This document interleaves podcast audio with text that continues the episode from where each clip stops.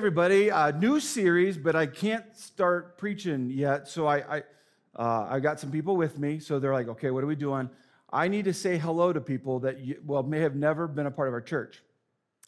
This is the week that, well, let me just say hello to those of you in Minnesota, uh, those of you in Wyoming, and those of you in South Dakota, and those of you watching on TV for the first time. You might have been turning the channel and was like, What's this? And now I'm talking to you, and you're wondering, What am I going to say to you? And I'm not quite sure yet. Actually, I do know what to say, but, but, but I want to say welcome. Uh, all the Fountain Springers, that's what we call ourselves, Fountain Springs Church. And if you, if you go to our church, we call you Fountain Springer. For those of you who, who made it possible by, by financially sacrificing so that we could make sure that, that the messages go as far out as possible, uh, thank you. This is the week that well over a million people have the possibility of turning into tuning into TV and watching. So, so thank you. Uh, welcome if it's your first time. Don't turn. There won't be commercials. So that's good. Uh, so here I'm going to open up a brand new series, and, and I want to do so by telling you a, a story. Uh, there, there's a phrase, and here's a here's the question. Or statement write your biggest regret in life. No, I'm not asking you to do this, but I mean, you can if you want, but write your biggest regret in life. This was a statement that some university students put on a, a big board and they set it out on a street corner in New York City. And, and, and they just set it out there and, and observed. This is like one of those people tests, right? Write your biggest regret in life. Can you imagine the wondering if anyone's even going to do that? So I sat and waited. And actually, people began to walk up and, and like in, in public, in front of others, and write some of their biggest regrets in life. That's heavy stuff. In fact, I wanted to show you just some of them. This is what some of them wrote, not all of them, but someone, uh, biggest regret, burning bridges, uh, never speaking up, not being a good husband. I mean, you can read this. Should, should have spent more time with family, not saying I love you, not being a better friend, staying in my comfort zone, not making the most of every day. I read several of these, and, uh, and many of them were, were heartbreaking because you're thinking, I mean, I don't want to have to write that. I mean, I don't want to be a person that says, uh, I regret this and I'm just going to live with this. But, but here's what I know enough about people that many of us right now, if I were to ask you to write your biggest regret, or some of them, some of us would have no problem whatsoever going, is this the rest of the time together? Because that's what I, I mean, this is, I'm going to write a bunch. Now, some of you, though, are, I've never had any regret ever in my life, ever. And I don't, follow me, because I think you and I have got to figure out what we do with the moments that we're not proud of. What do you and I do with the moments that are maybe they're just internal for you, but you regret them and you wish you could have done them differently. And it feels like maybe it's even between you and God and not good. Uh, so, this series, we're going to walk through this. And, and I want to give you a, a, picture, and I think the picture will help. These are symbols that, just to give you an idea of where we're going to go with this. Uh, I'm going to talk to you about what many have called uh, Jesus' last days, or Passion Week, or, or Holy Week, or there's a lot of different terms, but there's, there's the ones we're going to hone in on are Maundy Thursday, uh, Good Friday, and for some of us, like, I got to figure out why that's called good because you know some of the details, and uh, Black Saturday, and Resurrection Sunday, or some, most of us know it as, as Easter. Uh, we're to talk about these days, and, and these days, these days are so significant and they're, and they're so related to how you live your life. If you grew up religious, I hope we're going to be able to fix some things. I hope that we're going to be able to go after something that might say, you know, when I grew up religious, I know what that's about. I observe this, I do this, I go through this routine. It, it means more than that. And so we're going to hone in on Jesus' life and look at that. And, I, and so, of course, we're going to pick the one with the, well, the weirdest name, uh, Maundy Thursday. Uh, some of us are like, Monday, Thursday? No, not Monday, Thursday. Maundy Thursday. And I'll explain this as we go through, but there's some events that occurred on this Thursday, this final week of the life of Jesus that we talk about. And, and th- there was Jesus gathering his disciples for what we call Passover meal, gathering them up in, in, in this room and having some major moments with them. Uh, there's also some other events that occurred. There, there's a guy named Judas. Um, most of us probably don't know anybody named Judas. And I will explain why. And it's fascinating when you think about it that we just don't know a lot of people. Like, yeah, wait a minute. I don't. Uh, we're, it's, it's the moment that Judas is, is, in essence, outed as a betrayer. Peter, he's, he's outed as one day he's going to, or soon actually, he's going to uh, deny that he even knows Jesus. And then eventually, Jesus is going to get arrested. So, for, for years now, the church, Christians, uh, followers of Jesus Christ, have celebrated these days like Maundy Thursday, yeah, it's here. Good Friday, yeah, it's here. Let's go after what this means. And so, I want to walk you right in what scripture begins to open up about why Maundy Thursday actually matters to you. I promise you, by the time we get done, you're going to be like, I, my Maundy Thursday is a big deal. So let's, let's do this. And we walk in. Before the Passover celebration, Jesus knew that his hour had come to leave this world, return to his Father. He had loved his disciples during his ministry on earth, and now he loved them to the very end. Cue on, on end. Uh, it was time for supper, and the devil had already prompted Judas, I've already brought him up, I'll go more later, uh, son of Simon Iscariot, to betray Jesus. Jesus knew that the Father had given him authority over everything and that he had come from God and would return to God. This is all happening in that moment. Now, the kicker. So he got up from the table. This is Jesus. Got up from the table, took off his robe and wrapped a towel around his waist and poured water into a basin. Then he began to wash the disciples' feet, drying them with the towel he had around him. I don't know if you ever washed anyone's feet. I personally find it utterly disgusting. Um, it, just I'd, I would rather change uh, my son Bo's diaper than, frankly, wash your stank feet, okay? I mean, can we?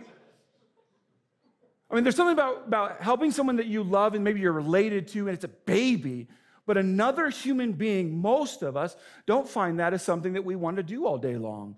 Uh, but what you just heard, what I read to you, is far more than that. Jesus just disrupts all of tradition. Jesus just takes on a role that he was not supposed to culturally take on. He's a rabbi. He is, well, and, he's the Messiah, the Son of God. And all of a sudden, they think they're doing routine. All of a sudden, he's going around washing their feet.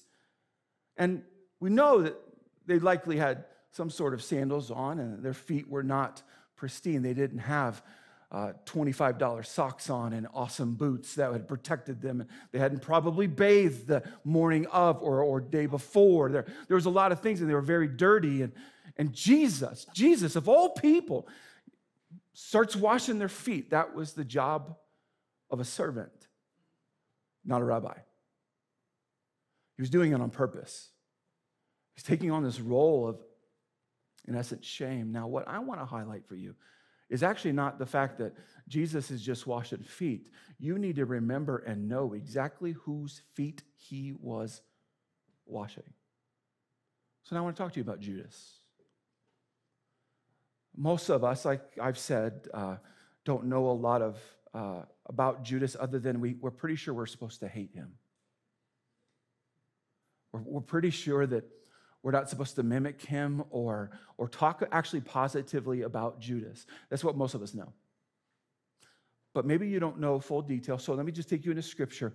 Uh, and, he, and he went, this is about Judas, and he went to the leading priests and captains of the temple guard to discuss the best way to betray Jesus to them. They were delighted. Of course they were. And they promised to give him money. So, so he agreed for money. So he agreed and began looking for an opportunity to betray Jesus so they could arrest him when the crowds weren't around. If you, do, if you read this sometime, you'll learn that in the midst of this, uh, Jesus addresses Judas and says, you know, go do what you are planning on doing. But I, I want you get the order of events is important. Do not forget that Jesus chose to delay outing Judas. And he made sure that he washed Judas's feet first. Um, if you ever want the Bible to be very human to you, what order would you have done? I probably would have not let Judas in the room in the first place, especially if that was going to be the night that I say, hey, man, go do what you're going to do, jerk. You should find it profound that Jesus washed first and then later said, All right, go. Judas is known as a, uh, a major failure. Uh, he's known uh, in all the negative uh, contexts. He, he's known as someone that we don't like, we don't treat well. Um, if you don't know the story of Judas, uh, he eventually is overcome with guilt. Uh, guilt just saturates him, and, and he actually throws the money back and, and eventually ends his own life. He's, he's, that guilt just ruined him. Remember, I told you that uh, it's important that in, in the whole conversation about Maundy Thursday that you know who is in this room. I, have now told you about Jesus. We've talked about him and, and, Judas. Are we aware that there is another guy there? I brought him up a little bit already, but he screwed up too. Peter in this same context, in the same, like, hey, we're having a meal, we're doing some tradition, and, and Jesus brings up, you know, some stuff like, hey, you know, one of you, you're not going to do some good things. And they start rambling and talking and blah, blah, blah, blah.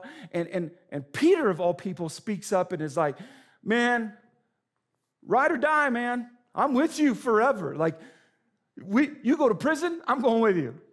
Yep, you die, I'm dying with you. He's saying this like in this time to Jesus. Don't lie to Jesus. So let me just show you. Uh, Peter said, Lord, I am ready to go to prison with you and even to die with you. But Jesus said, Peter, let me tell you something. Before the rooster crows tomorrow, you will deny three times that you know me. How would you like someone to tell you that recent kind of, hey, before you wake up tomorrow, I'm going to tell you something you're going to do that you will be so overcome with guilt by? If you don't know the story, he does exactly that. Uh, three different instances uh, before the sun comes up. Peter's like approached by people, hey, aren't you, aren't you like one of Jesus's followers? And he's like, don't even know the man. Don't even, no. Probably over there. I don't know. Gets asked again. Yep, don't even know him. I've been to this area. We, can, we know where this happened and where this played out because it wasn't a big area. And I can tell you, and most, most scholars would tell you, that the denials that Peter were, was, what, was uttering, Jesus likely overheard. It's very possible. Can you imagine having a friend do that where you can actually hear? It would, it would do stuff to me. It's fascinating to me that. Um, you and I face these choices. You've got Judas now, and you've got Peter, who have made, can we just talk like, like dumb choices? They've made choices that you're like, well, you shouldn't do that. You shouldn't deny knowing Jesus, you definitely shouldn't betray him. Um, I've got my own story of making choices that I regret. Uh, if you don't know this, I grew up as a pastor's kid. Now, that's good, okay? I, I, my kids are having the time of their life. I tell them they are. Uh, uh, but see, I, see, I grew up, I grew up in, in, in, a different tradition than, than our church kind of is. And my parents didn't do this, but, but I was often told that I needed to behave a certain way because I was a pastor's kid. And so uh, I was like, well, let me show you what a pastor's kid does. And many times I would find myself, you know, just waiting outside the principal's office because I really liked him. But I, I, I, can remember right now, I can, I can visualize this. I, I really can of sitting at the principal's office, like outside the door, you know, where there's the chairs of shame, and, and sitting and sitting there, and people would come up, David, what are you doing here? Your, your dad's a, a pastor. That was routine in my life. I was taught that I can't make bad choices because of, well, who, who, my, da- who my dad was. And I began to deal with uh, shame and guilt in, in a way that was not healthy. I began to make poor choices. Everyone makes poor choices, but I began to do things with them, and it would well up and do things to me that, that, that wasn't good. And I, fast forward to, to my 20s, and I'm still wrestling with how to how to deal with when I screw up kind of stuff. And I had an instant in my life where I really screwed up and, and really got myself into some trouble and uh, really felt like, okay, I remember how I dealt with this. Everyone's gonna know my dad was a pastor, which no one would have known my dad was a pastor. Everyone's gonna know that I, at the time, was a pastor. And what do I do with this guilt and this shame? What, what do I do with this stuff? And regrets began to stack up for me. Unresolved regrets, stacking up one after another after another. And I didn't know what to do. It was changing me. Began adopting some bad habits and bad ways of thinking. And I reached out to a pastor that I didn't even know because I thought he would be safe. Didn't expect him to write me back because I didn't know him, and he did. Told him my story. I looked up his response, and you need to know this was a long time ago. And he gave me wisdom that, uh, that changed things for me. And in his email, I just reread this. Don't let this tragic episode define you, David. And I was subconsciously allowing it to do exactly that. My behaviors were defining me. My choices were defining me. My good ones, bad ones, if it was good, then I was great. If they were bad, I was the worst. And I had believed the myth that I think many of us have believed that I think this Holy Week last days deals with this myth. We are defined by our choices. Just so you know, we had to include myths so that everyone would know. That's not, no, you don't, don't believe this. But many of us, we are defined by our choices. Many of us are like, yep, you're right. But do you live that out? Do you, do you let that get into the moments that you had a good day or a bad day and realize you are not defined? by your choices. So let's really deal with uh, what happens, what I think personally is one of the most important parts of Maundy Thursday. I'm gonna take, oh, it's so good. Let me show it. So now I'm giving you a new commandment love each other. Just as I have loved you, you should love each other. You probably heard this before. You're like, ah, yeah, I know that one. And you see that first word. So now I'm giving you a new commandment. So let me explain Maundy Thursday in definition kind of terms. Maundy Thursday here. It's, it's uh, based out of a Latin word. This is a Latin word. So this abbreviated Latin word is Maundy, which means mandate or command. So hopefully, if you're like, I thought it was just go to church day and do the thing. No, it, it's, it's command or mandate Thursday. The reason it's called that is because of what Jesus said. The problem is, many of us Christ followers are like, oh, yeah, give me a good command and I'll follow it. I'll be a good follower, right? So let's, let's go back to the verse, and here's what you really need to get.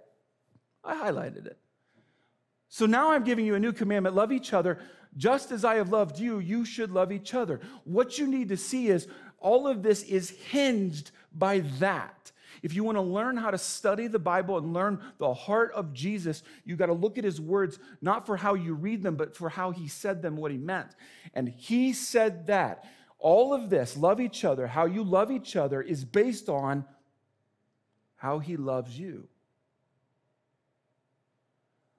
One of the most crucial things for any human being to ever navigate and look at is what do you do with the love of Jesus Christ for you? You can, you can deny a bunch of stuff, but he declared it, he showed it. And in fact, he says that his love for you and I is the most important thing to get. In fact, if you look at this verse, you can extract uh, a couple questions. Uh, very simple ones, but what did Jesus say about you? What did Jesus say to do? Uh, reason I, I did this You'll notice one is two and one is one, right? Hopefully you got, yeah. Uh, the reason is there is an order. I'm not suggesting in any way whatsoever that what Jesus says to do is unimportant. What I'm suggesting is that if you attempt to do what he said to do without getting the fact of what he said about you, that he loves you, you'll begin to get into a world of doing things based out of the wrong reasons. And I love what Jesus said in a room with his disciples. It, in the, in the presence of some screwed up people, in the midst of some guy leaving and washing feet, he's like, he's letting them understand something that you won't get this unless you understand how much I love you. Your, your choices in life, your regrets in life, your guilt in life, your successes, all of that is going to get all jacked up if you don't understand what Jesus has said about you. I love that he says here, just as I have done for you, just as I have loved you. In other words, I have modeled for you, I have loved you, I care about you. You are amazing. Get that, then go do. And what you can find that's fascinating, at least I find it fascinating, is, is you got a guy named Judas and a guy named Peter who royally screw up at the same meal. And yet there are churches named after Peter. Why? I'll show you. Because there's a lesson for you and I. Judas encountered guilt, but he let shame take over. What we know about Judas is that he actually felt bad. You ever, you ever been there? I mean, I've been there where I was forced to apologize. Anyone have siblings? Come on. Most of us been there. When you screw up, you feel bad. You feel bad for a lot of different reasons. Judas's response was, though, I feel bad.